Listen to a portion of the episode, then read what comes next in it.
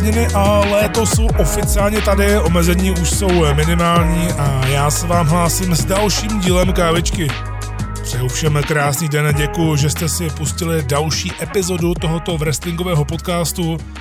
No a vezmu to rovnou od podlahy a na začátku se vyjádřím k tomu, co jste četli na facebookových stránkách kávičky ohledně toho, že tento pořad už nebude na týdenní bázi a já jsem slíbil, že se k tomu vyjádřím – tak hned na začátku je potřeba uvést, že kávička v žádném případě nepadá do nějaké propasti zapomnění nebo že by časem vyšuměla a nebudou už žádné díly.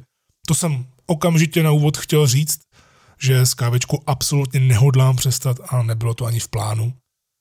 Ten důvod pro rozhodnutí o zastavení týdenní publikace kávečky je zkrátka ten, že se postupem času výrazně zmenšil zájem z vaší strany na poslech, nebo zájem o poslech tohoto podcastu od jeho restartu, ale abych nechodil kolem horké kaše, tak rovnou nahodím nějaká čísla. Když jsem kávičku vracel, tak první díl po restartu měl 250 posluchačů, což je výborné číslo.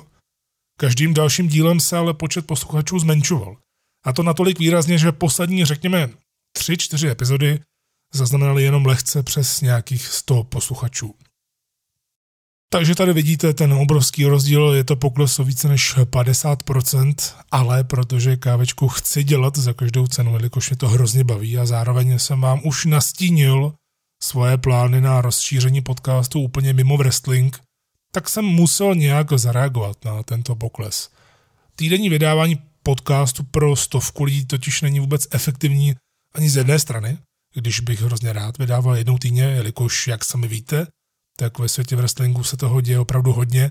Ale na druhou stranu při současném rozložení je aspoň výhoda, že mezi díly bude větší propast, vy budete mít čas si tu epizodu poslechnout dřív, než bude vydána další, naschromáždí se hodně témat, vyberou se jenom ta nejlepší a samozřejmě to také platí o vašich dotazech, které se kumulují a ke kterým se můžu také vyjádřit právě zase za nějaký ten čas. Takže mým cílem je teď momentálně vydávat nejdříve jednou za 14 dní, případně vždy, kdy se uděje něco mimořádného a já se k těm věcem budu chtít vyjádřit. To znamená, že kávička pro tyto účely nebude mít nějakou pravidelnost, že bych vybral specifický den k vydání, to by v současném formátu také nebylo moc efektivní, já jsem původně chtěl vydávat eh, každý čtvrtek, ale to by bylo jedině za předpokladu, že nebude výrazně klesat eh, počet posluchačů. Tolik tedy na úvod a mé vyjádření znovu zdůraznuju, že wrestlingová kávečka vůbec nemizí a ani jsem to neměl v úmyslu. Pokud vy sami, věrní posluchači, budete mít nějaké návrhy, co s tím takhle dál, možná to totiž vnímáte úplně jinak než já a máte na to odlišný pohled, tak vám dávám prostor a můžete se vyjádřit v komentářích nebo zprávách, budu rád, protože to tvořím jak pro svoji radost, tak hlavně pro tu vaši. Takže začátek máme tedy e, za sebou, hodím tam teď nějaký ten tradiční jingle, nebo nějaký ten jediný jingle na pár vteřinové vyčilování a předěl a půjdeme postupně za vším, co se událo ve wrestlingu, je toho mraky a vás taky toho dost zajímalo, takže se pohodlně usaďte, dejte si drink, já mám třeba dvojitý kafe s ledem v hrnku Super Mario Bros. a foukáme tady krásně vítr do obličeje, takže ideální prostředí pro takovou kecací chvilku.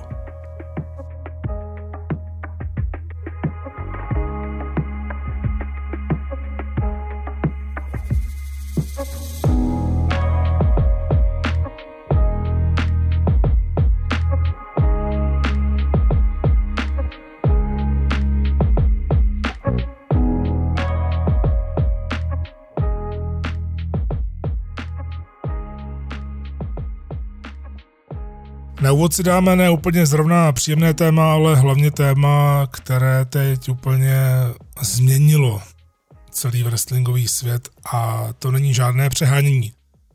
Je to Speaking Out, takže po zásahu covidu do wrestlingu přichází úplně něco jiného, co může dost poškodit wrestling a je to hashtag Speaking Out.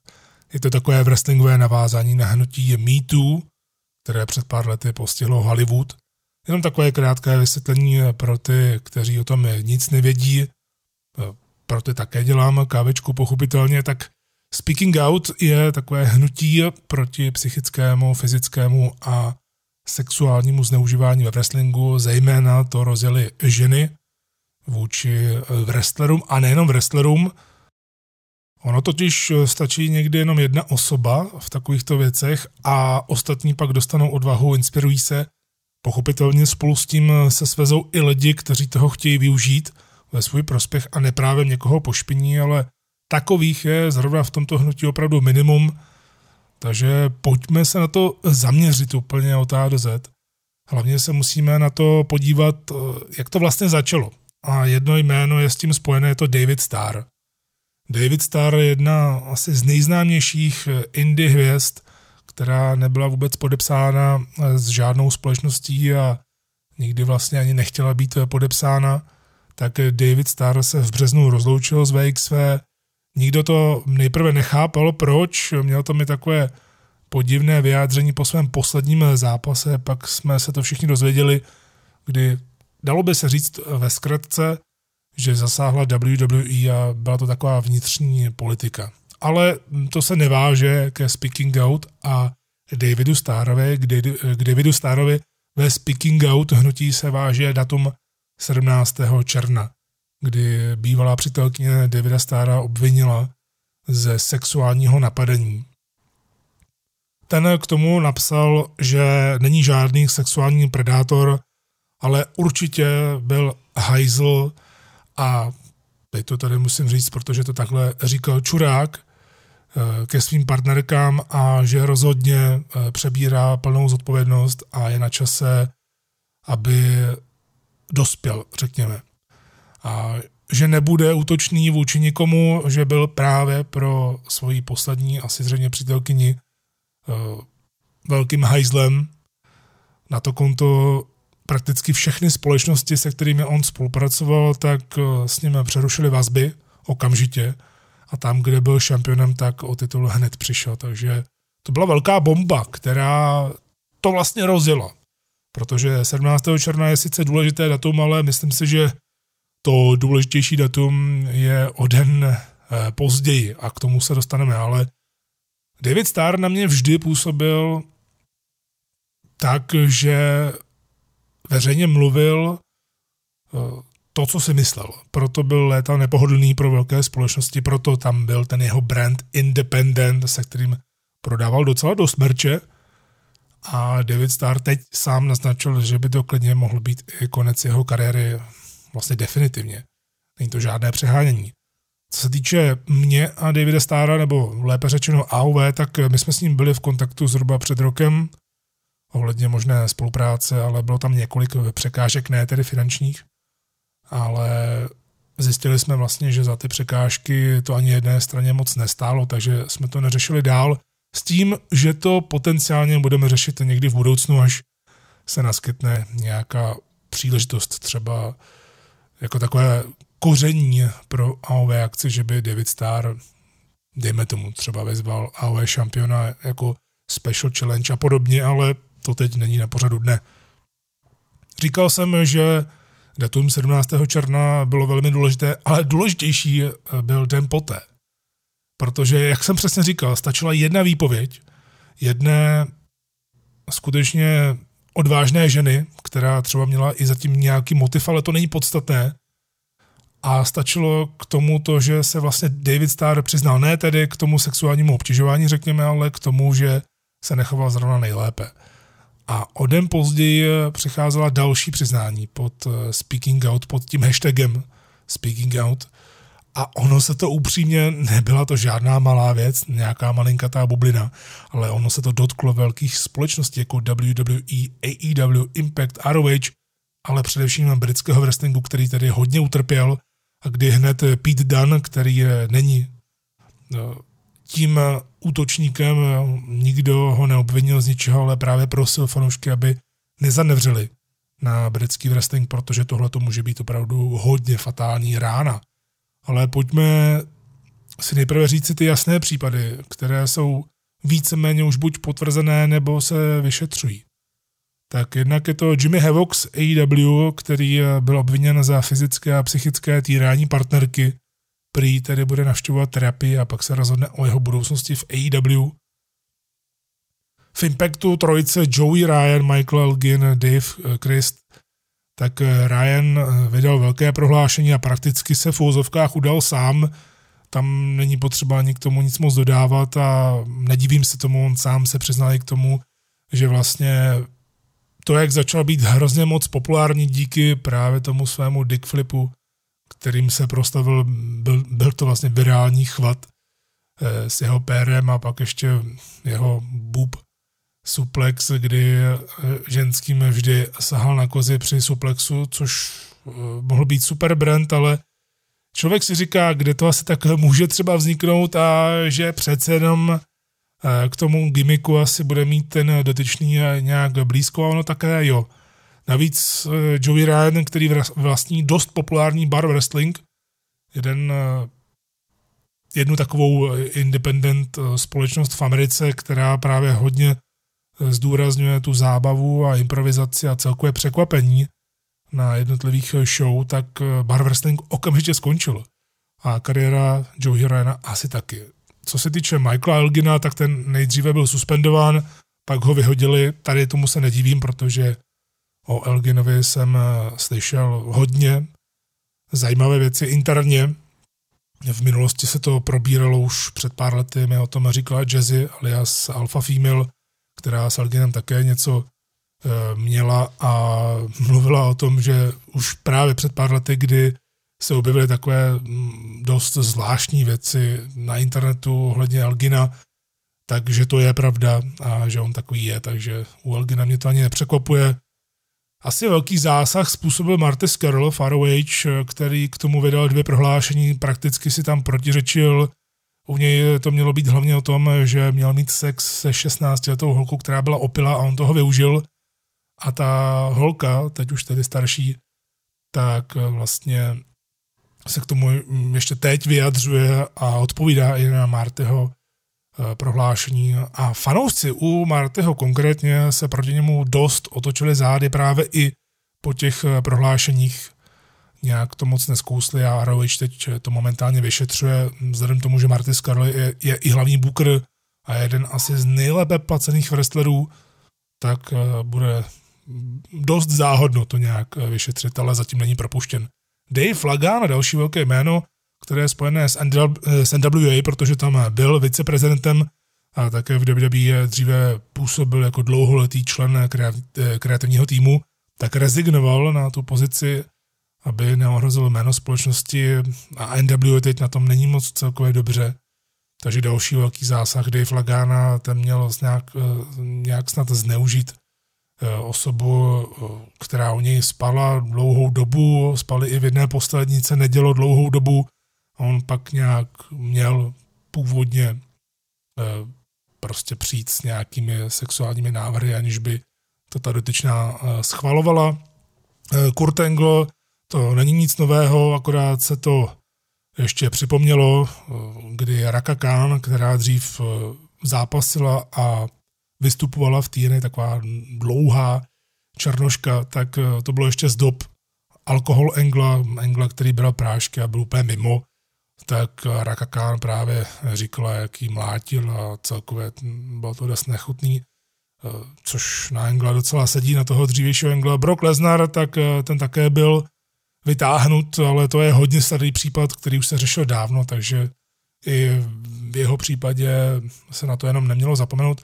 Dost takový smutný případ je Ashley Masaro, která, jak už víte, je po smrti, protože spáchala sebevraždu, tak Ashley Masaro byla znásilněná na vojenské základně od buchví koho a na, na základně, kde dělala WWE show, kde dělala normálně Tribute to the Troops, měla z toho deprese a je dost dobře možné, že to byl i jeden z důvodů, proč nakonec po pár letech eh, se rozhodla si vzít život. WWE předtím umlčila hodně, eh, proč to říkám, protože hodně lidí o tom promluvilo. Eh, na Twitteru hodně těch relevantních lidí se spojilo a zdůrazňují na Twitteru, aby se na tohle také nezapomnělo, že teď se sice rozjíždí speaking out, ale někteří lidé, možná i ti nejvyšší, nebudou vůbec zmiňováni, protože mají dost peněz, aby to ututlali. Tak jako můžeme i spekulovat o Steve Austinovi, který několikrát byl obviněn z toho, že mlátí ženy už dříve a teď se vůbec nic nezmiňuje. Vince McMahon taky určitě není eh, žádný svatoušek, myslím si, že dost věcí kryl za některé lidi a sám určitě byl takový lehký až středně těžký uchylák, ale taky se to neřeší. No, ale WWE to postihlo dost, obzvláště brand NXT UK, protože eh, vezměme si to, že Jack Gallagher, Travis Banks, Jordan Devlin, Joe Coffey, Wolfgang, Ligero, Velvetin Dream, který sice není v NXT UK, ale je v NXT, tak eh, ti všichni byli obviněni. Zatím se každý z nich řeší úplně jinak. Ligero, Gallagher a Banks byli propuštěni bez milosti, tak tam to bylo i potvrzeno u Travise Bankse Eh, mělo jít o tehdy hodně mladou Millie McKenzie, další eh, celkem už známá wrestlerka na té indie scéně a celkově se o tom vyjadřovala dost tak nějak normálně právě.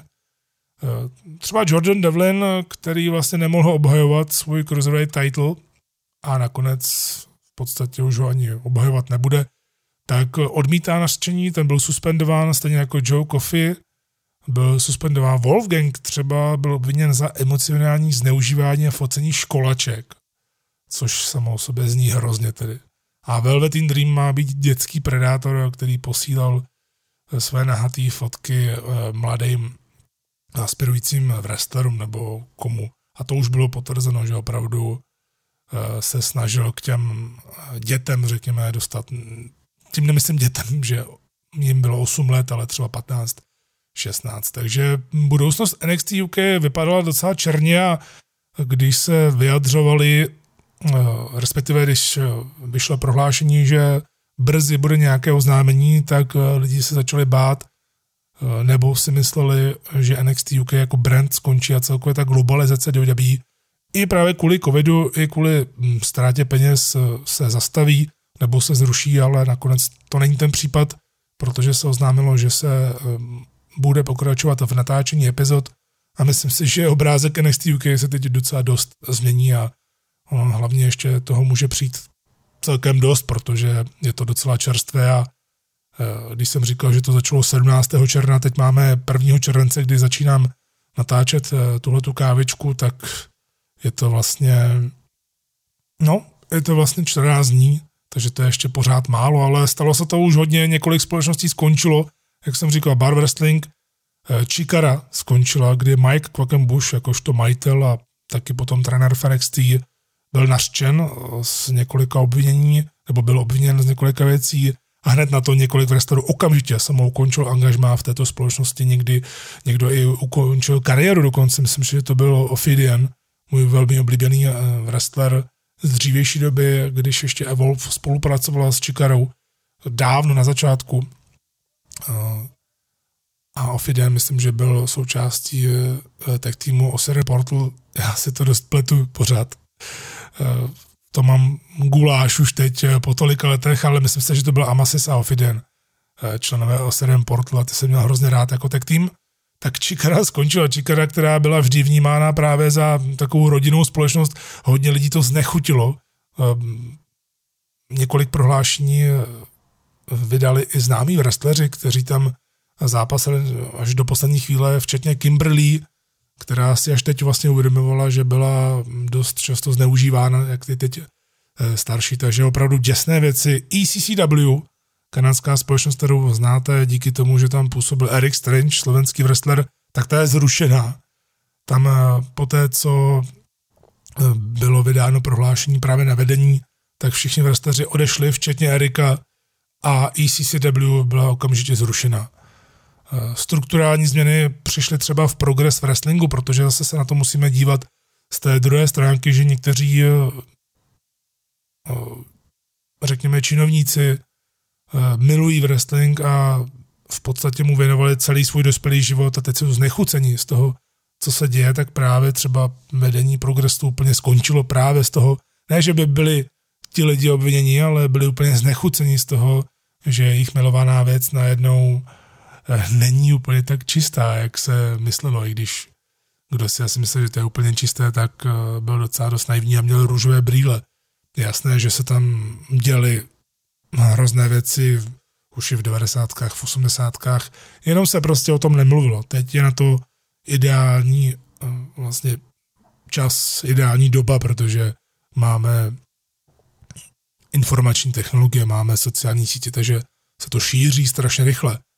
No, matka Page, Sarah Knight, taky dlouholetá wrestlerka, členka slavné britské wrestlingové rodiny, tak byla nařčena od několika holek, že je dost týrala tam, tak ta se vypnula sociální sítě, taky byla hodně znechucená a odchází z wrestlingu, eh, znechucená z toho, že ji někdo chce potopit. Takže další pohled na to, no a my už můžeme postupně přicházet taky k tomu, co se nás vlastně týká, protože se to dotklo i VXV. Tohle ten skandál, kdy VXV začala samozřejmě šetřit, eh, sama za sebe vyšetřovat věci právě pro jistotu, aby byla čistá, hlavně to chtěla vzít zodpovědně. Mimochodem to první prohlášení VXV bylo právě velmi rozumné, žádné PR, prostě šlo se rovnou na věc, bylo to hodně takové poctivé a za to si jich vážím, takhle jednali vždycky a jsem za to hrozně rád tak trenéři v té VXV akademii, ať už bývalí nebo současní, tak někteří z nich byli nasčeni. Známí jsou především Julian Pace a Jay Skillet který, kteří oba byli ve velkých storylines VXV, takže se to teď celé musí překopat. Okamžitě byli vyhozeni. Plus tedy další lidi, jejichž jména nebyla zveřejněna. Já je znám tedy, protože jsem se o tom bavil s Frankem, nebudu je uvádět eh, celkem logicky, protože to není veřejná věc, takže to respektuju, ale můžu říct, že tato jména byla i v Praze na akcích VXV před pár lety. Eh, Julian Pace, to mě trochu mrzí, to sám já prošetřu, co to bylo za věc, jestli to bylo něco nechutného nebo naopak nějaké nedorozumění, protože Julian Pace to je jméno, které jsem už eh, dlouhou dobu skautoval, a rozhodl jsem se, že bych ho chtěl mm, přivést do AOV na akce, protože by jsem skvěle zapadl a zase by rozšířil ten raster AOV, tak zjišťuju, co se tam vlastně stalo a zatím to ještě nevím. Když to úplně otočíme, ty nechutnosti, tak třeba i hodně zvláštní příběh zveřejnil Keith Lee, Keith Lee, který eh, měl nějakou nápadnici, někde v baru a byl k ní úplně uh, maximálně slušný gentleman, tak Keatley tak vypadá, je to takový hodný média, hodný šrek. A ta ženská mu nedala pokoj a um, prostě s ní nechtěl být. A tak se rozhodla, že mu koupí pití, jenomže do toho pití mu něco dala, nakonec uh, ho zdrogovala, on odpadl a probudil se po několika hodinách na hotelovém pokoji a vůbec neví, co se tam stalo, takže zase byl zneužíván Eh, to je taky šílená věc. Těch případů je samozřejmě víc. Já jsem vybral právě hlavně ty, které vlastně dost zasáhly. Eh, některé zasáhly dost méně, protože to byly slabší případy, kde rozhodně bych eh, podporoval tu druhou šanci, to je Semi Guevara, protože Semi Guevara před čtyřma rokama si dělal v nějakém rozhovoru, kde byl ještě úplný junák a nikdo ho skoro neznal pořádně, tak si dělal srandu, že by chtěl znásilnit Sašu Banks. A vnímal to jako vtip, což je hrozně blbý vtip, je to Jouda, nebo byl to Jouda, eh, tehdy mladý a samozřejmě on se umluvil veřejně, dokonce si volali i se Sašou, ta eh, ho poučila o těchto těch věcech, že samozřejmě, že chápe, že to tehdy eh, bylo vnímáno jako, jako vtip, i když hrozně blbej, tak naprosto rozumí tomu, že tohleto se Guevara určitě nechtěl dělat. Byl suspendovaný od AEW, což je dobře, že AEW Eh, prostě to nedělá tím způsobem, že eh, všichni jsou si rovní, někteří rovnější, jak to občas dělá WWE, eh, když zjistí, že mm, jejich největší hvězda má nějaký problém, ale oni to nějak zametou pod koberec, tak tady Tony Khan se opravdu vytáhl, protože Sammy Guevara teď byl dost velkou součástí Dynamite a celkově AEW, protože opravdu vyrostl hodně. Měl mít i příběh s Metem Hardem, který je teď vlastně odsunut takže eh, Sammy Guevara je suspendovaný, nebude dostávat plat, jeho plat půjde na charitu a má ještě podstoupit nějaký trénink eh, citlivosti, takže tohle je zase, abych to trošku umírnil, tak je zase slabší případ tohoto speaking out, eh, kdy se vlastně nic nestalo. V fouzovkách nic, není, potřeba, není samozřejmě dobré to brát na lehkou váhu, ale zase hm, dělat z toho nějaké úplně mega saviky taky není dobrý. Matt Riddle, tak to je starý případ z roku 2018, tam tedy bylo ideální načasování v fouzovkách, protože Matt Riddle debitoval ve SmackDownu a zrovna přišlo tohleto obvinění, ale ono je potřeba říct, že, že WWE už při podpisu Meta Riddla o tomhletom obvinění věděla a navíc Matt Riddle to řeší správníky, protože uh, s manželkou říkali, že touhletou osobou jsou obtěžováni už dlouho a jsou rázně proti, takže tady to taky nevnímám právě jako něco velkého a dokonce je dost dobře možné, že Ridley je v tomhle úplně nevidně a je, je tady zapotřebí právě říkat i ty druhé případy.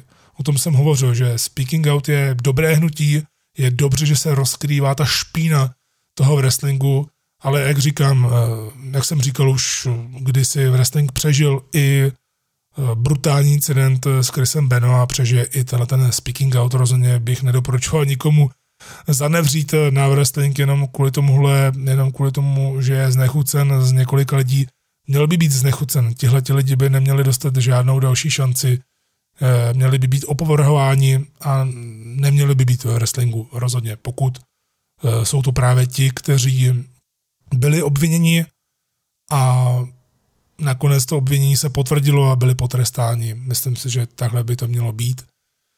No a na to konto, protože je to samozřejmě velká věc a viděli jste sami, kam až to nakonec došlo, tak eh, jsem musel provést i interní vyšetřování v AOV, protože jsem chtěl, takže ve spolupráci s Frankem, který právě má spoustu kontaktů a eh, hodně mi v tomhle pomáhá, tak jsme rozdělili právě interní tajné vyšetřování, které už máme za sebou. Zjistili jsme, že nebyly u nás na akcích žádné problémy v zákulisí tohoto rázu. Ozývali jsme se ženským wrestlerkám, sice jsme jich neměli tolik, ale stejně jsme se ozývali a celkově jsme provedli vyšetřování, eh, kdy se řešilo nevhodné, nevkusné chování eh, a to se týká vlastně jedné věci eh, vůči Jazzy Gabbert alias Alpha Female v roce 2018, když tady u nás vystupovala tak tam došlo k takovému nevkusnému chování vůči ní v hale přímo v Krakově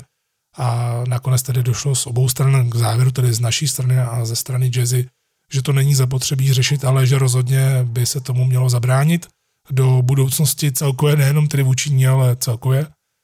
Tak eh, k tomu jednoznačně říkám obecně, že FAV k takovýmto věcem chovám naprosto nulovou toleranci, protože já chci, aby naše prostředí bylo bezpečné po všech stránkách, nejenom po té fyzické stránce, ale i po té psychické, aby se jak vrstaři, tak náštěvníci nebáli něco říct, když se jim stane něco nepřístojného. Takže tím právě chci říct, pokud mě teď posloucháte a chodíte často na AOE akce a stalo se vám někdy něco, z čeho jste byli třeba rozhození a báli jste se to řešit, z nějakého důvodu, tak se nemusíte bát. Určitě se můžete ozvat i, tak ta, i takhle zpětně mě, přímo mě tedy. Doporučuji v tomto případě přímo na mail petrgal.zavináč artofwrestling.cz e, Já tyto e, záležitosti normálně ber, beru velmi vážně a jsem absolutně proti jakémukoliv nevhodnému chování nebo nechutným praktikám. A tenhle ten celosvětový skandal akorát eh, mě napomohl tomu, že si toho budu všímat ještě daleko víc. Ale, jak už jsem říkal, právě ty slabší případy, eh, alias Metridl nebo Semigavara, tak já rozhodně taky ctím presumci neviny. Takže pokud by byl z něčeho obviněn wrestler, který u nás pravidelně vystupuje, což se samozřejmě může stát, to nevylučuju, zatím se tak nestalo, pokud byste se na tohle ptali už dopředu, tak eh, dopředu na to odpovídám, zatím se to ještě nestalo, v době natočení eh, kávičky, všechno se může změnit klidně i zítra, eh, tak eh, pokud by z něčeho byl obviněn wrestler, který u nás pravidelně vystupuje a nakonec by se jeho vina opravdu potvrdila, tak takový wrestler opravdu už nebude ale vítán. A naopak, pokud by se vina vůbec nepotvrdila a bylo to jenom nějaké nařčení, které se nějak neprokázalo, tak já nemám naopak vůbec důvod hned přerušovat vazby s takovým wrestlerem, nechci hned eh, skákat na špek, protože to teď asi bude populární, naskakovat na vlak eh, si pohrdání, když se třeba nakonec zpětně, zpětně prokáže nevina toho dotyčného. Takže kauza Speaking Out je opravdu obrovská, vidíte, kam až se to dostalo, dostalo se to až i k nám, že jsme to opravdu museli řešit a hlavně jsme to chtěli řešit. A opravdu chci, aby AOV akce byly v tomhle tom neprůstřelné, aby jsme vždy každý problém jednak který vyřešili a hlavně, aby jsme společnými silami vždy vytvořili opravdu to prostředí, kam se člověk bude těšit a nebude se něčeho bát, že se tam něco stane nebo že ho někdo bude tam šikanovat a podobně. Tak to mi krásně nahrává na další téma, které tady chci probrat, jelikož je to dost aktuální a to je téma AOV celkově, protože o tom se už zase nějakou dobu nemluvilo.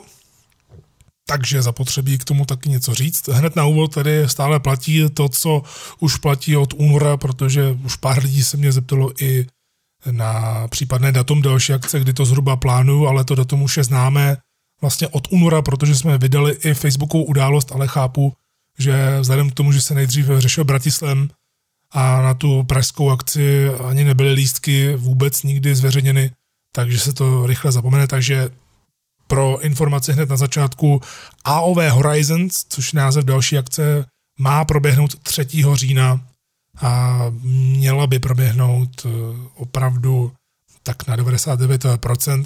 Já jsem říkal, že předprodej vstupenek bude zahájen eh, do konce června, to jsem říkal před měsícem, ale situace v Německu ohledně covidu je stále taková nejasná, protože některé regiony tam zase začaly zavírat, je to takové 50 na 50 a proto jsme se rozhodli právě v, ve spolupráci s Frankem, protože přímo eh, v tom epicentru, řekněme, v Německu žije, takže má přesné informace, tak jsem se rozhodl přesunout předprodej o dalších 14 dní, tedy do poloviny července. A tak nějak to vždy po třech dnech rozebíráme, eh, kdy, co, jak, takže budeme připravovat eh, grafiku pro Horizons, znovu připomenutí události pro někoho, vytvoření události, pak eh, kdy bude spuštěna předprodej, to znamená, že datum spuštění, pak samozřejmě ten seating plan, eh, který také vydáme, bude to dost podobné jako Upside Down, prakticky stejné, eh, protože se to osvědčilo, takže v tom budeme pokračovat dále. Pokud by se už někdo teď ptal na vstupenky, jak to bude s nimi u Horizons, tak jednak tedy ty kategorie budou stejné a cena bude taky stejná. Eh, jako na Upside Down, takže nic se měnit nebude. Eh, nebudeme teď eh, zdražovat vůbec o žádnou korunu, momentálně tedy. Takže to odsunujeme, ale jenom o 14 dní, což není moc. Čekáme taky, až vyšumí trochu speaking out, protože to není vůbec příjemné teď něco vydávat, že bude akce v wrestlingu, když zrovna v wrestling je teď kárán ze všech stran a probírá se to i ve wrestlingových ne ve wrestlingových, ale v mainstreamových médiích. Eh, v Německu to dokonce proběhlo eh, těmi největšími novinami, že tam je skandál velký. Hodně se k tomu vyjadřovala právě Jazzy Gabbert, která toho byla součástí už předtím a ta má za sebou už opravdu hodně záležitostí. Takže budeme čekat, až situace v Německu bude jasnější trochu, ale spíš počítám, že do poloviny července už to opravdu vydáme a pak to budeme řešit operativně, protože na Německu eh, samozřejmě záleží nejvíc. Záleží také na tom, zda wrestleri chtějí vystupovat, jestli se někdo třeba nebojí eh, kvůli covidu, což jsme zjišťovali, třeba náš šampion Bad Bones se vůbec nebojí, hrozně moc se těší do Prahy. Takže moje podmínka je ta, že Německo musí být k dispozici, že bez Bad Bones rozhodně Horizons dělat nebudeme, bez našeho šampiona nechci dělat další AOV akci, ale šampion je momentálně k dispozici a pokud Německo nebude zavřené, tak bude k dispozici i v říjnu, takže všechno dobré. Taky pracujeme na dalších vylepšeních pro akce AOV a neustále se to snažím zlepšovat, vymýšlet nějaké nové věci, nějaké nové rozumné věci, ne nějaké blbosti, aby se tam vám líbilo ještě víc než posledně, takže ať už tedy menší nebo větší detaily. Co se týče další záležitosti, tak eh, u nás budou taky trošku strukturální změny, hlavně tady jedna, kdy eh, to tady můžu říct oficiálně, eh, jsme přestali definitivně spolupracovat s Rickem Baxterem, se kterým bylo AOV spojené od roku 2017. Já musím říct, že jsem rád, že jsme díky němu mohli nějak začít s těmi akcemi, protože jinak by ten rozjezd pro nás byl o dost těžší Ale zase na druhou stranu, a jak říkám, nebudu tady nikomu mazat eh, med kolem pusy, budu se vyjadřovat prostě upřímně a tak, jak to je, eh, tak eh, musím říct, že postupem času byla ta spolupráce horší a horší. Něco jste z toho sami viděli na show, na některých show v roce 2019. Něco bylo mimo vaše zraky a proto jsem rád, že ta poslední vzpomínka na něj bude oslava narozenin na Upside Down, protože to bylo něco, co jsem vymyslel proto, abych ho trochu do show zapojil, ale bez možnosti, aby cokoliv zase změnil bez mého vědomí, aby tam něco stropil, co se mi líbit nebude. Takže pro mě to byl ideální segment s Dortem, taková chuťovka pro vás. Eh, tenhle ten segment eh, byl schválně udělán jako totální improvizace ze všech stran. Čili vůbec nic nebylo domluveno, akorát byla vlastně domluvená ta vydaná grafika, že bude Backstravaganza, že bude Birthday Bash eh, v pauze, vlastně před pauzou, dalo by se říct, že se budou slavit narazky v ringu. Nic víc. Já jsem prostě chtěl, aby ten segment byl co nejreálnější a co možná nejvíc právě all over the place, jak negativně, tak pozitivně, protože ono to ani jinak být nemůže. A byl proto i důvod, že se tenhle ten segment konal před pauzou, jelikož jsem tak trochu tušil, že se to tam s tím dortem zvrhne nějak, tak se to pak muselo uklidit a na to je pauza vhodná, protože kdyby hned potom šel nějaký zápas, tak to prostě by nešlo. Jednak by se to klouzalo a jednak to odklízení zase nebylo úplně tak lehký, takže za mě ideální a jsem rád, že jsem s ním spolupracoval, ale taky jsem rád, že už s ním nespolupracuju. Takhle bych to asi tak jak uzavřel. Eh, od vás padl dotaz na AOE Tech Team Titles, eh, jestli budou, protože prý máme několik dobrých týmů. S tím souhlasím. AOE má především díky Maďarsku kvalitní tech týmy a dá se na tom pracovat. Tech týmový wrestling já osobně mám hodně rád a podle mě 100% patří na wrestlingové akce a častokrát může být i hlavním tahákem, hlavním lákadlem pro některé lidi a klidně může i ukončovat eh, některé wrestlingové akce, když eh, k tomu bude eh, buď patřičný příběh, nebo to bude dávat smysl. Ale nutno říci, že dva opasky, dva šampionské opasky, byť jsou stejné, tak jsou finančně hodně nákladné. Už sám AOE titul byl drahý, ale doslova tedy stál za to. Hmm, no a protože náš rok 2020 byl dost poznamenán koronavirem, a stále vlastně ještě je poznamenán, tak máme před sebou spíš plány na rok 2021 eh, a tech týmové tituly aktuálně nejsou na pořadu dne, když eh, samozřejmě o tech týmech eh, jsem hodně přemýšlel už prakticky od vzniku AOV Championship. Jsem si říkal, kam to dál povede, ale určitě tyhle ty tituly budou jako další na výrobu. A to bude asi ze sbírky titulů v AOV vše kdy bude jeden hlavní pro singlové wrestlery a pak tech týmové víc ne. Ani to víc nedává smysl při tom vlastně našem snažení. Kdyby samozřejmě byla nějaká obrovská expanze, tak už můžeme hovořit ještě třeba potenciálně o nějakém třetím titulu, třeba pro ženy, ale to vůbec teď nedává hm, žádný smysl.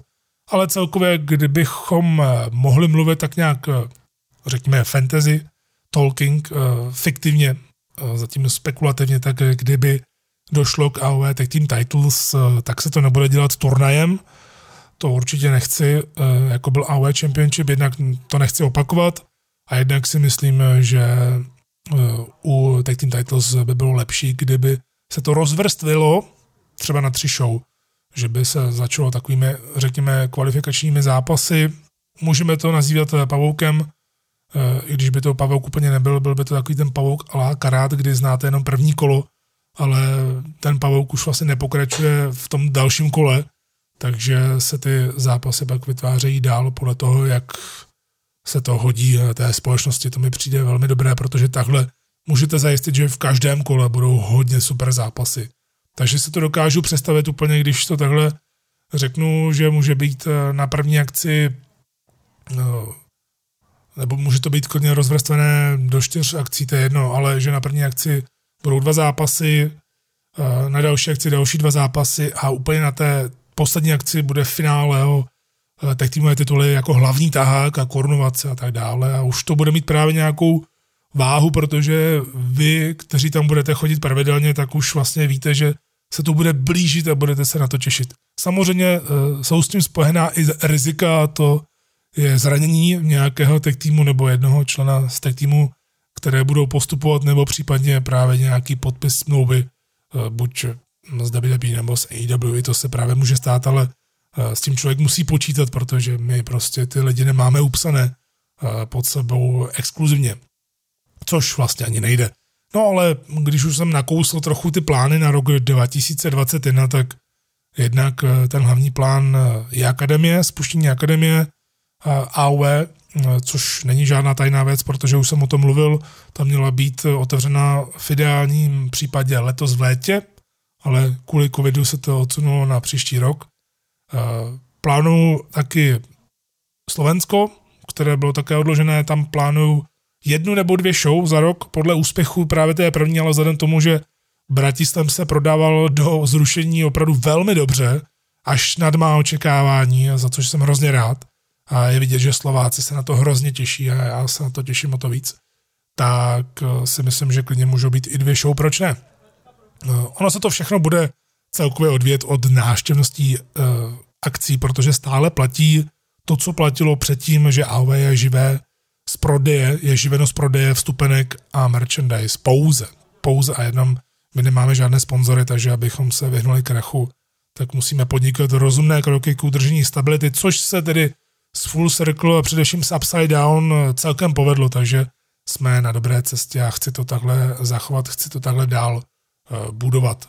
Takže samozřejmě pořád platí, pokud eh, máte dotazy i k AOE, protože tenhle ten podcast právě kdykoliv mluvím o AOE, když je tady tohleto promotorské okénko, tak eh, tenhle ten podcast poslouchají i lidi, kteří ho normálně neposlouchají, a protože se chtějí dozvědět něco nového o AOE, tak pokud máte vyloženě nějaké dotazy k AOE, tak taky se samozřejmě můžete ozvat buď eh, zprávou a nebo komentářem. Tak eh, pokud slyšíte náhodou v pozadí nějaké hlasy, což asi je dost dobře možné, protože tenhle mikrofon to hodně tahá, eh, tedy než dojde k, úplně, k úplné výměně techniky, už doufám, že za pár týdnů, protože čeká momentálně na zbytek vlastně studia, už jste viděli můj mixážní pult a teď je na cestě zbytek, všechno vlastně. Takže s tímhle tím mikrofonem, se kterým jsem udělal, ty jo, nevím, kolik asi 100, 120 dílů káviček a celkově, tak se rozloučím, budu ho mít dál, ale samozřejmě ho klidně můžu i někomu půjčit, ale to jsem nechtěl říct. To je spíš pokud byste slyšeli nějaké hlasy v pozadí, tak eh, to tahá docela dost a já jsem tady ve druhém patře a ty hlasy jsou Eh, zvenčí eh, ze zdola a evidentně to zase bude nějaká taková ta párty mezi domy, co se tady občas dělá, kdy se vchody spojí a udělají nějakou párty. Já jsem byl na ní pozvaný už párkrát, ale nikdy mi to nevyšlo. Teď už jsem pro jistotu ani snad pozvaný nebyl, protože jsem si ničeho nevšiml, že by se něco takového mělo konat, ale já bych tam stejně asi nešel, ale Eh, proč ne? Tak jsem rád, že aspoň se takhle vchody ještě drží nějak při sobě. Já si na tohle to pamatuju, nevím jak vy, ale když takhle úplně odbočím, a než se budu věnovat dalšímu tématu z wrestlingu, tak já si na tohle to pamatuju ze svého dětství v Číně, eh, že tam se hm, běžně eh, scházeli lidi ze vchodu, nejenom z toho jednoho, ale i z dalších a třeba se za barákem opejkali buřty, Eh, dělali se čarodějnice a takhle a to pak úplně zmizelo hrozně. Ale právě jako kluk si na to vzpomínám, že tam bylo strašně moc lidí za barákem. To prostě se trávil čas venku eh, večer, teď už to tak není. A tohle mi to eh, trošku připomíná, když tady se scházejí jenom dospěláci a ještě navíc myslím, že tam jenom stojí, protože tam nemají žádný sezení. Takže jenom taková odbočka, teď pojďme dál wrestlingem, protože rozhodně, co nemůžu vynechat, je Undertaker. A jeho ukončení kariéry, dám to do uvozovek, protože já tomu pořád nevěřím. Ne, že bych to nevěřil, jako že bych někde plakal a řekl, ne, ten nemůže skončit, takhle ne. Ale já prostě myslím, že to takhle nebude. Ale mm, je potřeba říct, že dokument Last Ride, který je celkově výborný, výborně udělaný už jenom z toho důvodu, že jsme dostali něco, co jsme nikdy nedostali. A za to jsme vždycky wrestlingoví fanoušci rádi, tak eh, dokument Last Ride už to má za sebou, všechny ty díly už byly odvysílány a Taker se tam dostal ke všemu důležitému, ke zranění k Roman Reignsovi, kde měl původně končit, ale nakonec neskončil, ke Goldbergovi, k tomu příšernému zápasu, co to způsobilo, jak byl moc naštvaný. A taky se dostal ke konci kariéry, kdy na konci dokumentu řekl, že je v pohodě s tím, že už by nezápasil dál. Eh, takže pro něj byl ten dokument takové uzavření, protože on se otevřel pro ten dokument, který vlastně byl takový časozběrný. Natáčel se podle mě tak dva, tři roky a ono samozřejmě pro média, eh, když se řekne konec kariéry Undertaker, tak eh, i pro ta Neverstingová, samozřejmě, protože Undertaker je obrovský pojem celkově, myslím si, že i po celém světě, protože z těch lidí, kteří mě oslovili, takhle když jsem mluvil o wrestlingu a oni ho nesledovali, tak vždy to byli Undertaker, Hulk Hogan někde i Bret Hart, že si pamatují na tyhle ty, takže Taker tam vždycky patřil. A média samozřejmě a WWE to taky sama podpořila, se toho okamžitě chytla, začalo se hrobaně všude psát velkými titulky, že konec kariéry Undertakera, ale ono to nebylo oficiální ukončení kariéry, když to takhle můžeme vnímat, eh, ale Taker sám naznačil, že Vince ho po každý může vytáhnout z krabičky a když to bude dávat smysl, tak on by se tomu asi nebránil, ale jak dodal, tak už je prostě v pohodě s tím, že by nezápasil. A já se na to můžu podívat z obou stran. Jednak tedy Eh, se na to podívám z té stránky, proč by to mělo být ukončení kariéry.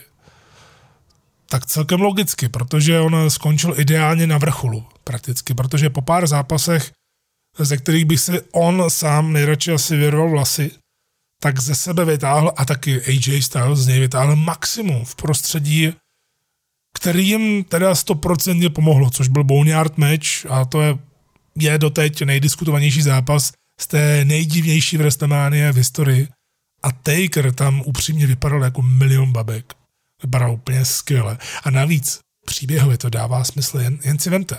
Mark Calloway začal v biznise. Pak se z něho stalo na několik uh, desítek let Undertaker, z něho se stal American Badass, potom Deadman, aby se na obrazovce rozloučil jako Mark Calloway, který jde rozbít hubu chlapovi, co hnusně mluví o manželce a začal to přehánět. To je super. To je taková easy story, ale hrozně uvěřitelná. Ono totiž eh, obecně hrozí, eh, že další případný zápas eh, by mohl poslat Taker tam, kde už byl a tak by Boneyard match nebyl poslední vzpomínkou, což je škoda.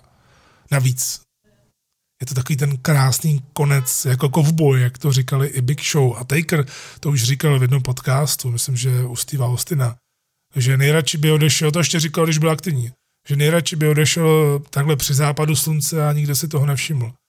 A tak to má být u jeho charakteru, protože on nepotřebuje oslavy. On nepotřebuje jít do ringu a říct, eh, co všechno zažil. Jasně, bude pravděpodobně Hall of Fame a tam bude mluvit.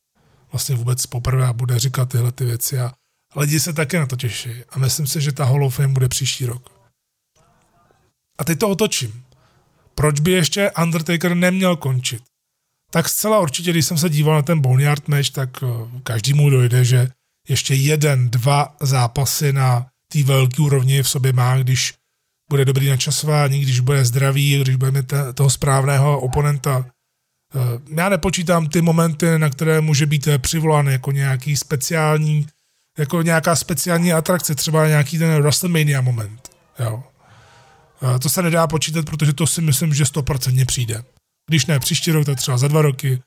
Undertaker může být vyvolán kdykoliv pro pár eh, minut, lidi budou nadšení, nebudou to čekat a bude to takové fajn pro všechny. Proč ne? Já jsem vždycky pro. Protože Taker je prostě fenomén.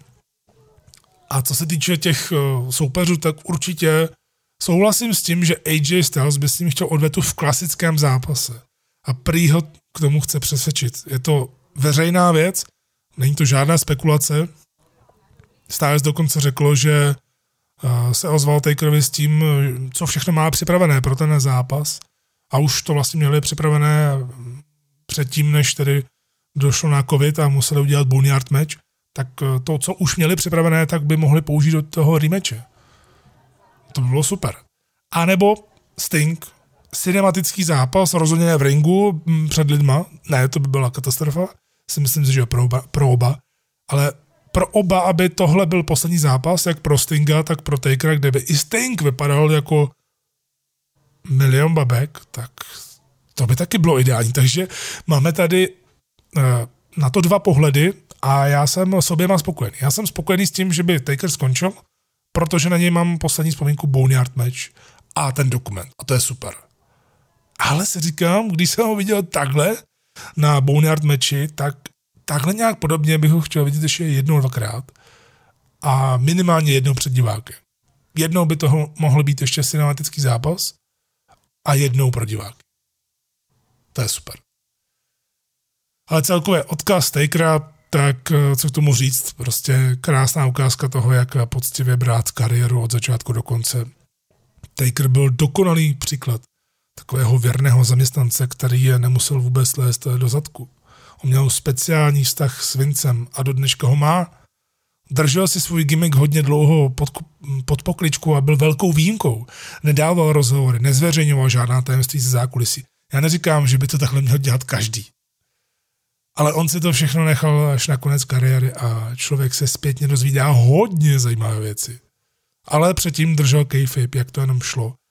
A přeci jenom ta kayfabe k tomu wrestlingu patří, ale já zase nejsem takový ten staromilec, že by měla být pořád držená kayfabe.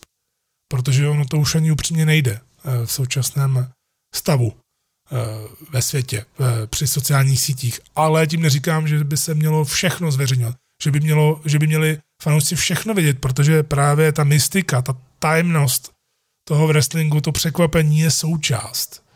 A já bez toho nechci být. Kdyby mi to všichni odebrali, tak já nebudu sledovat wrestling. Protože proč bych se díval na něco, když už o tom budu vědět úplně všechno.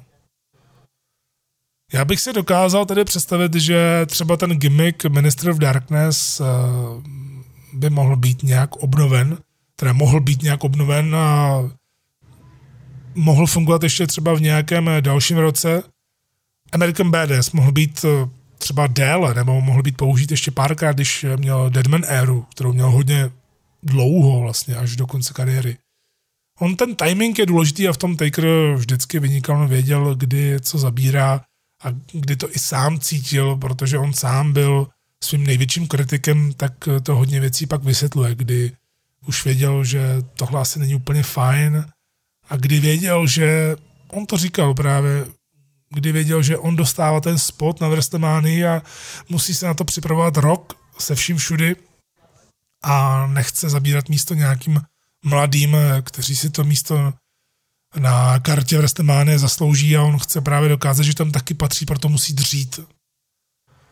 Takže tolik Undertaker, určitě velká postava. Věřím tomu, že v nějaké kávisce bych chtěl udělat takový tribut pro Takera.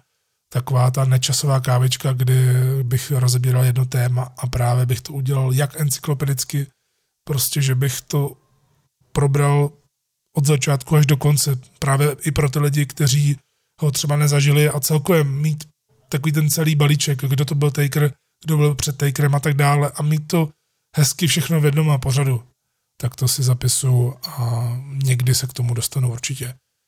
Každopádně mě hrozně mrzí, tedy, že jsem ho nikdy neviděl naživo a měl jsem tu možnost a já blbec jsem toho nevyužil a nejel jsem tam. A teď toho, ne že litu, ale jo, trošku toho litu. Já, já mám nastavený život tak, že prostě hlavně nelituju těch věcí. Ale tohohle trošku litu, že jsem se rozhodl, že tam nepojedu. A je to škoda, protože Taker vidět naživo s tím nástupem, to musí být hrozně super.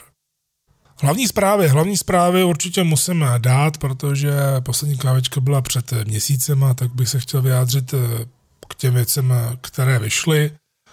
Paul Heyman byl vyškrtnut z kreativního týmu Raw a celkově se ty kreativní týmy vlastně zúžily a sjednotilo se to tak, že Bruce Pritchett a Vince teď vedou jak Raw, tak SmackDown dohromady a snaží se to nějak ucelit, ale upřímně ono se to moc nedaří.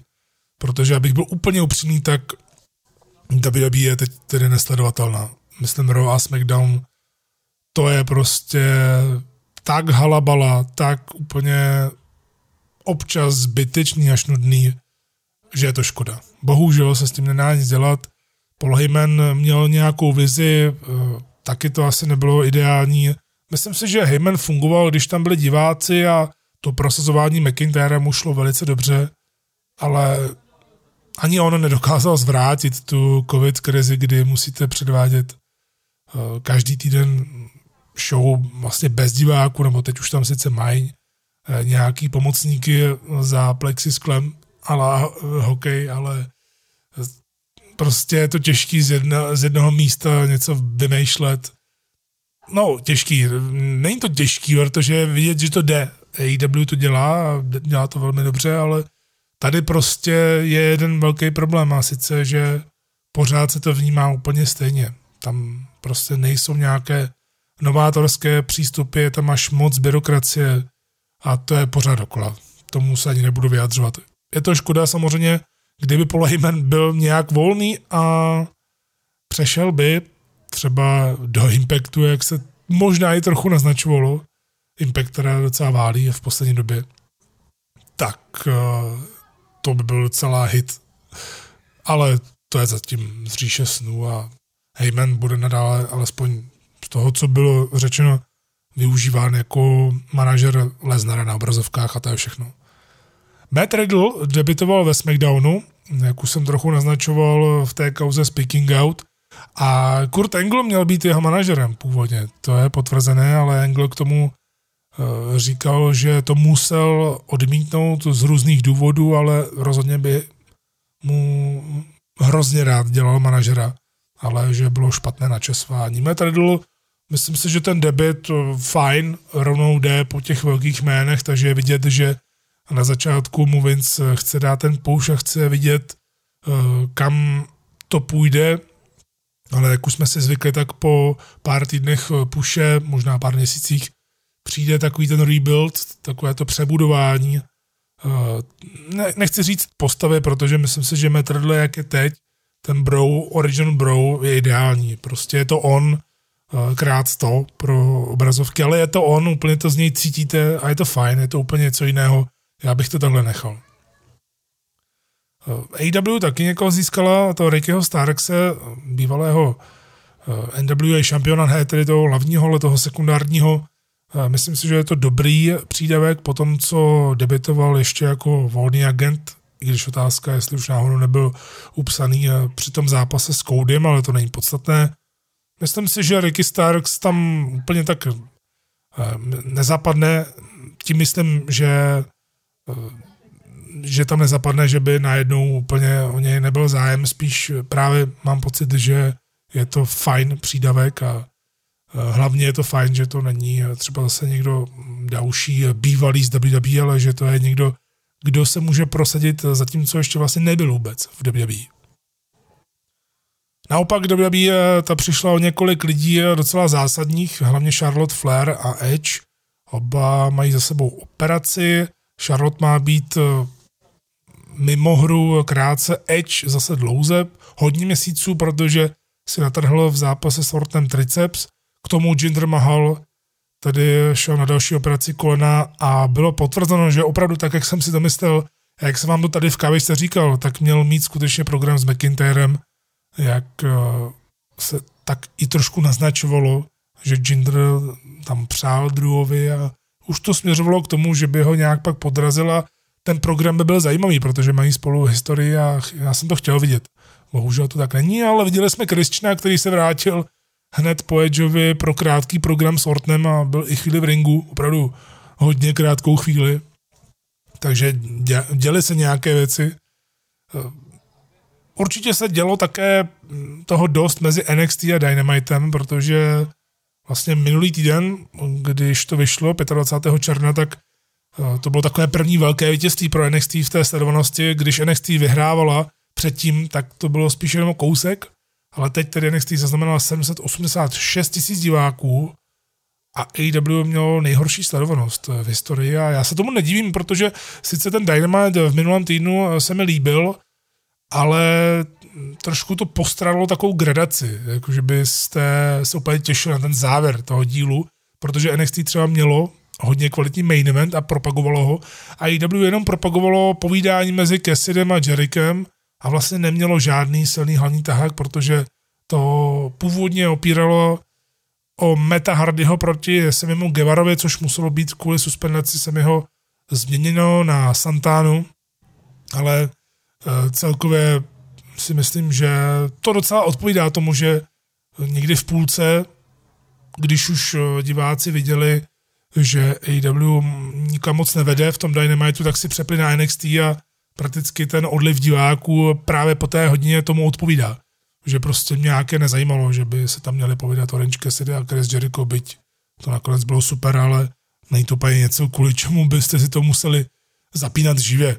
Ale celkově, když to srovnám teď za poslední měsíc, tak eh, bohužel tady dochází k něčemu, čeho jsem se bál právě kvůli těm ratingovým válkám, které Vince docela bere vážně, protože do NXT posílá Kurta Engla, posílá tam i další lidi a začíná se z toho stávat taková ta třetí brand eh, právě pod Vincem, i když eh, je to stále Triple H, který rozhoduje, je vidět, že to je jiný produkt, ale přece jenom NXT už přestává být taková ta forma bez uh, svého vlastního obliče. A to mě trošku mrzí, protože NXT byla vždycky takovým rebelem v WWE a to se teď moc neděje, ale třeba je to jenom takové přechodné období. Zatím tedy musím říct, že pro mě je mnohem těžší se dívat teď na NXT právě s těmi jakoby diváky, eh, protože mě to moc nebere. Je to takové nezáživné, i když to vypadá hezky, ale celkově Dynamite vypadá daleko líp. Už jenom toho designového hlediska Dynamite vypadá strašně super, jak je to eh, ten velký amfiteátr v Daily's Place v Jacksonville. Eh, prakticky stropaní nevidíte, vypadá to jako nějaké WrestleMania, když to úplně přeženu, když to NXT vypadá jako nějaká temná garáž. A to nemluvím jenom právě o tom designu, ale ten dělá taky hodně. Eh, člověk se kolikrát nechce dívat na něco, co se mu moc nelíbí, ale celkově ta NXT mi prostě teď přijde, že nemá svůj vlastní obličej. Tessa Blanchard byla propuštěna z Impactu těsně před koncem smlouvy. Eh, důvodem je neprofesionalita. Tady zase, ještě dokud nebudeme mít vyjádření úplně z obou stran, tak nemůžeme moc říct nic, ale je pravda, že Tessa nemá úplně čistou minulost, hodně se uh, řešilo její chování vůči ostatním ženským a celkově ta nadřazenost a tak dále, ale nutno říci, že je to velké jméno v Impactu, byla vlastně main eventem, byla i šampionkou, myslím, tou mužskou šampionkou, když to takhle mám říct, prostě byla držitelkou Impact World Championship, o který tedy při tomhle tom propuštění přišla, ale je to velké jméno. Mohla by to být velká akvizice pro nějakou společnost. Údajně tedy Tony Khan právě kvůli i nějakým rasistickým výlevům Tesy v minulosti prostě ji nechce, i když tam má svého tátu, Taliho, který tam skoro nemá co dělat se Seanem Spearsem, je to takové nahoru dolů s nimi, eh, tak tam by se to asi hodilo, ale prý eh, projevila zájem WWE, i když je pravda, že AW by Tesu docela potřebovala, protože ženská divize v AW prostě postrádá nějakou tu velkou hvězdu nějakou verzi Johna Moxleyho v ženské, eh, v ženské divizi. To by úplně chtělo.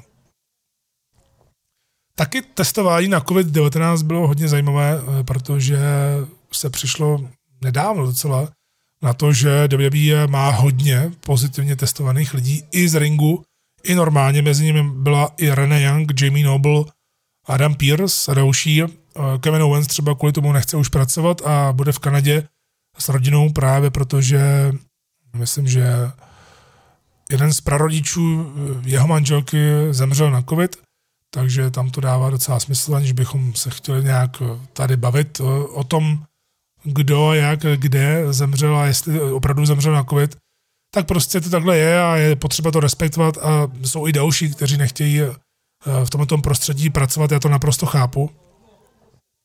Ale mě na tom zajímá vlastně ta laxnost toho testování, protože když si vezmeme, s čím přišla UFC, která opravdu udělala velmi zevrubné testování na COVID, má to sem nějaké tři fáze, je to hodně striktní.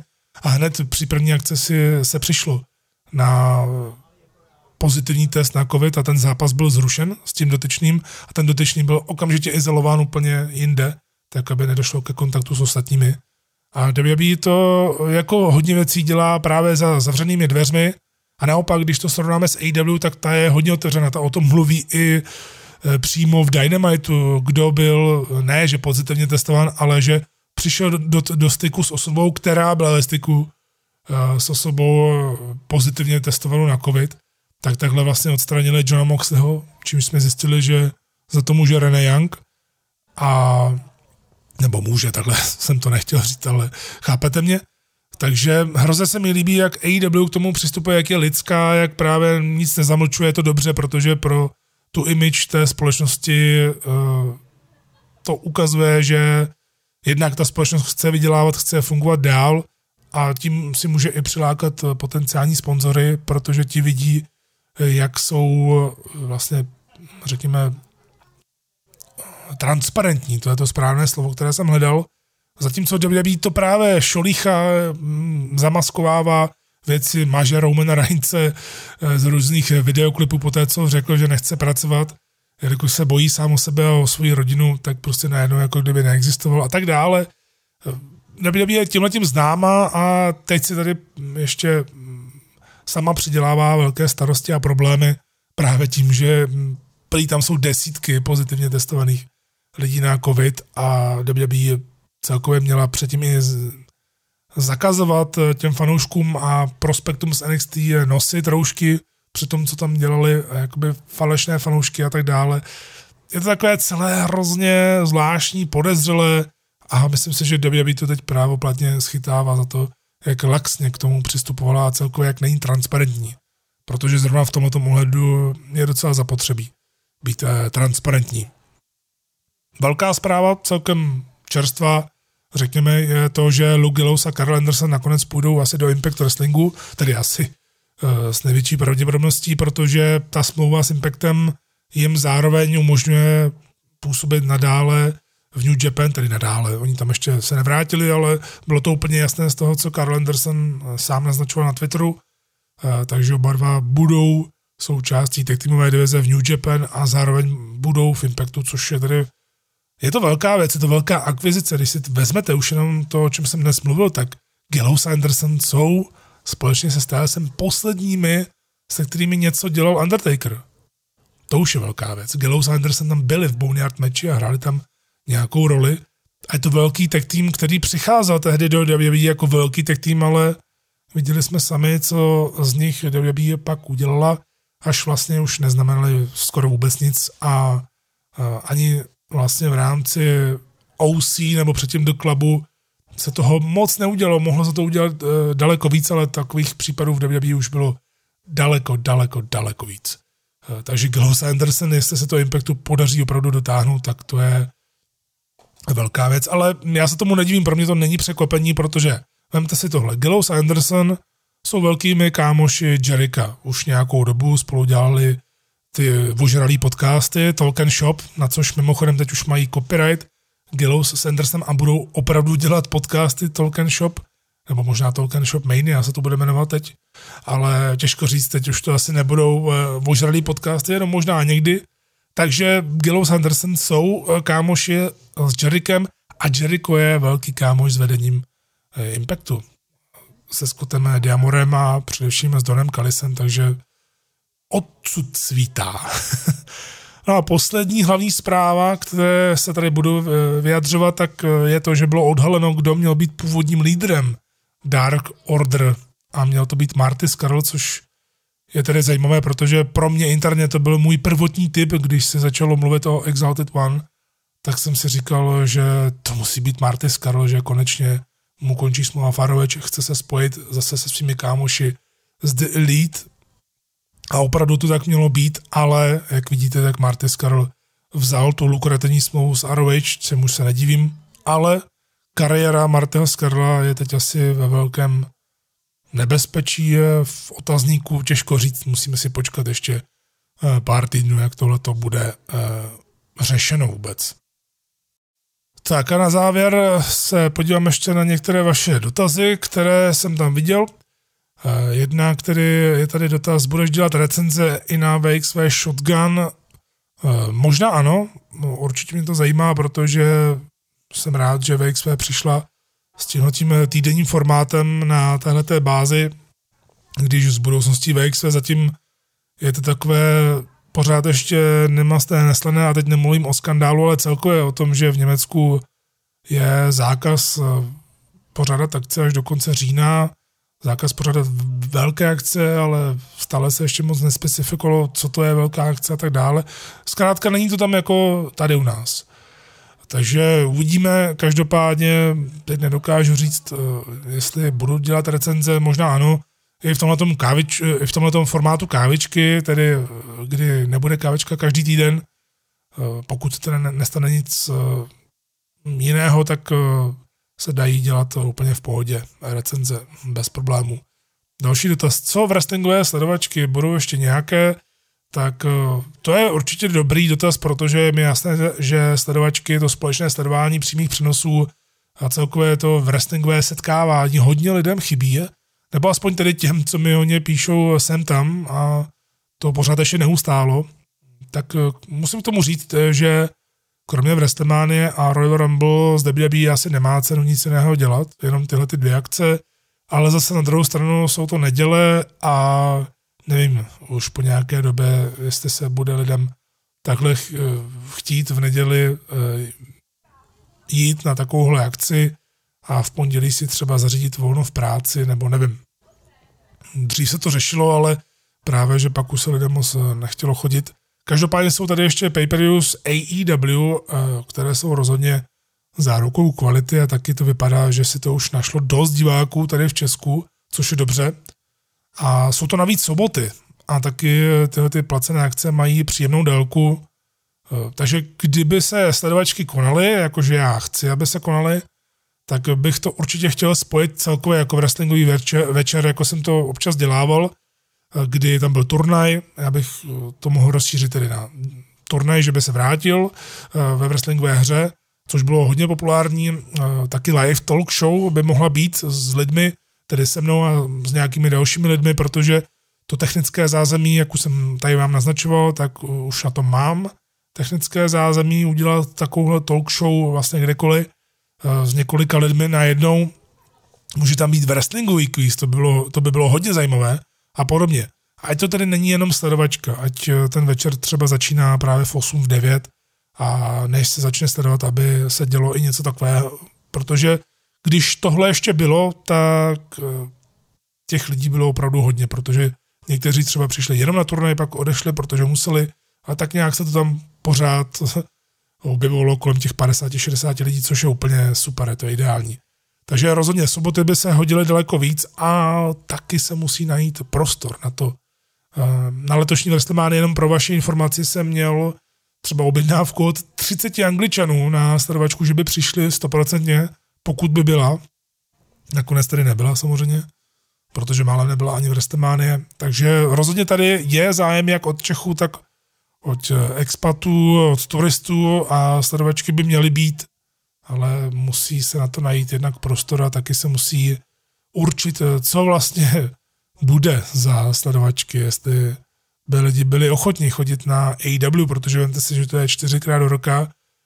Každá ta placená akce je fakt super a s lidmi, ještě navíc takhle naživo, kdyby se začalo ve dvě ráno, ta sledovačka, tak ta AW končí maximálně po 4 hodinách, což je příjemné, takže maximálně v 6 hodin konec.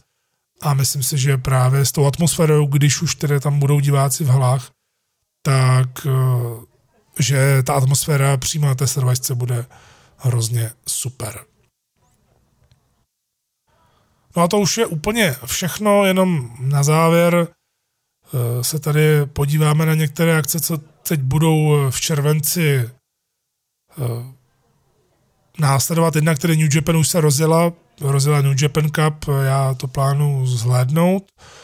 To je určitě můj velký plán, ale jsou tady i tři velké akce plánované. AW Fighter Fest rozdělený na dvě středy. Ta první je dnes, tedy 1. července já se osobně nejvíc těším na zápasy Kenny Omega a Hangman Page versus Best Friends o tituly a Hikaru Shida versus Penelope Ford o ženský titul, to je první den. Jsou tam samozřejmě ještě další zápasy, ale já zmíním jenom ty, na které se nejvíc těším. A druhý večer, což bude za týden, 8. července, je připravený titulový zápas John Moxley versus Brian Cage. Na to se hodně těším. A Orange Cassidy versus Chris Jericho. To si myslím, že bude hodně super. I vzhledem tomu, jak nás nalákali. Tak to je AW. Impact Wrestling, tam eh, doporučuji se podívat na Slammiversary, protože to vypadá, že Impact Wrestling nabírá momentum. A kromě těch zápasů, kde určitě za to stojí právě utkání o Impact World Championship, kde ještě úplně nejsou známá všechna jména, je tam Ace Austin Trey a AD Edwards, ale ještě tam bude další jméno. Uh, Jordan Grace versus Dana Puráco, bývala z NXT, teď už tedy v Impactu, o Knockouts title, no a hodně se těším na The North versus Ken Shamrock a Sammy Callahan, eh, tak ty můj zápas o tituly, to si myslím, že bude dost zajímavé, plus právě to naznačení, že někteří bývalí vrstaři z WWE a celkově i třeba nějaký návrátilci typu EC3 by se mohli vrátit. Eh, takže tohleto pay bude taky docela našlapaný. A WWE, jak už jsem říkal, která momentálně opravdu je nesledovatelná, minimálně tedy ty týdenní díly, tak eh, snad ty speciály se dají zhlédnout eh, celkem ještě slušně. Teď bude Extreme Rules Horror Show, se to jmenuje doslova. Změnili k tomu i grafiku. Hlavní zápas teda bude Drew McIntyre versus Dolph Ziggler, což je sice fajn, ale je to takové z ničeho nic. Ziggler byl tradován, zastavil se ze SmackDownu do Raw a je potřeba říct, že Ziggler dostává title shot proti McIntyreovi, ale prohrál na WrestleMania s Otisem. Takže tolik k bookingu WWE, ale celkově na ten zápas se stejně podívám, protože McIntyre se Zigglerem alespoň mají nějakou historii.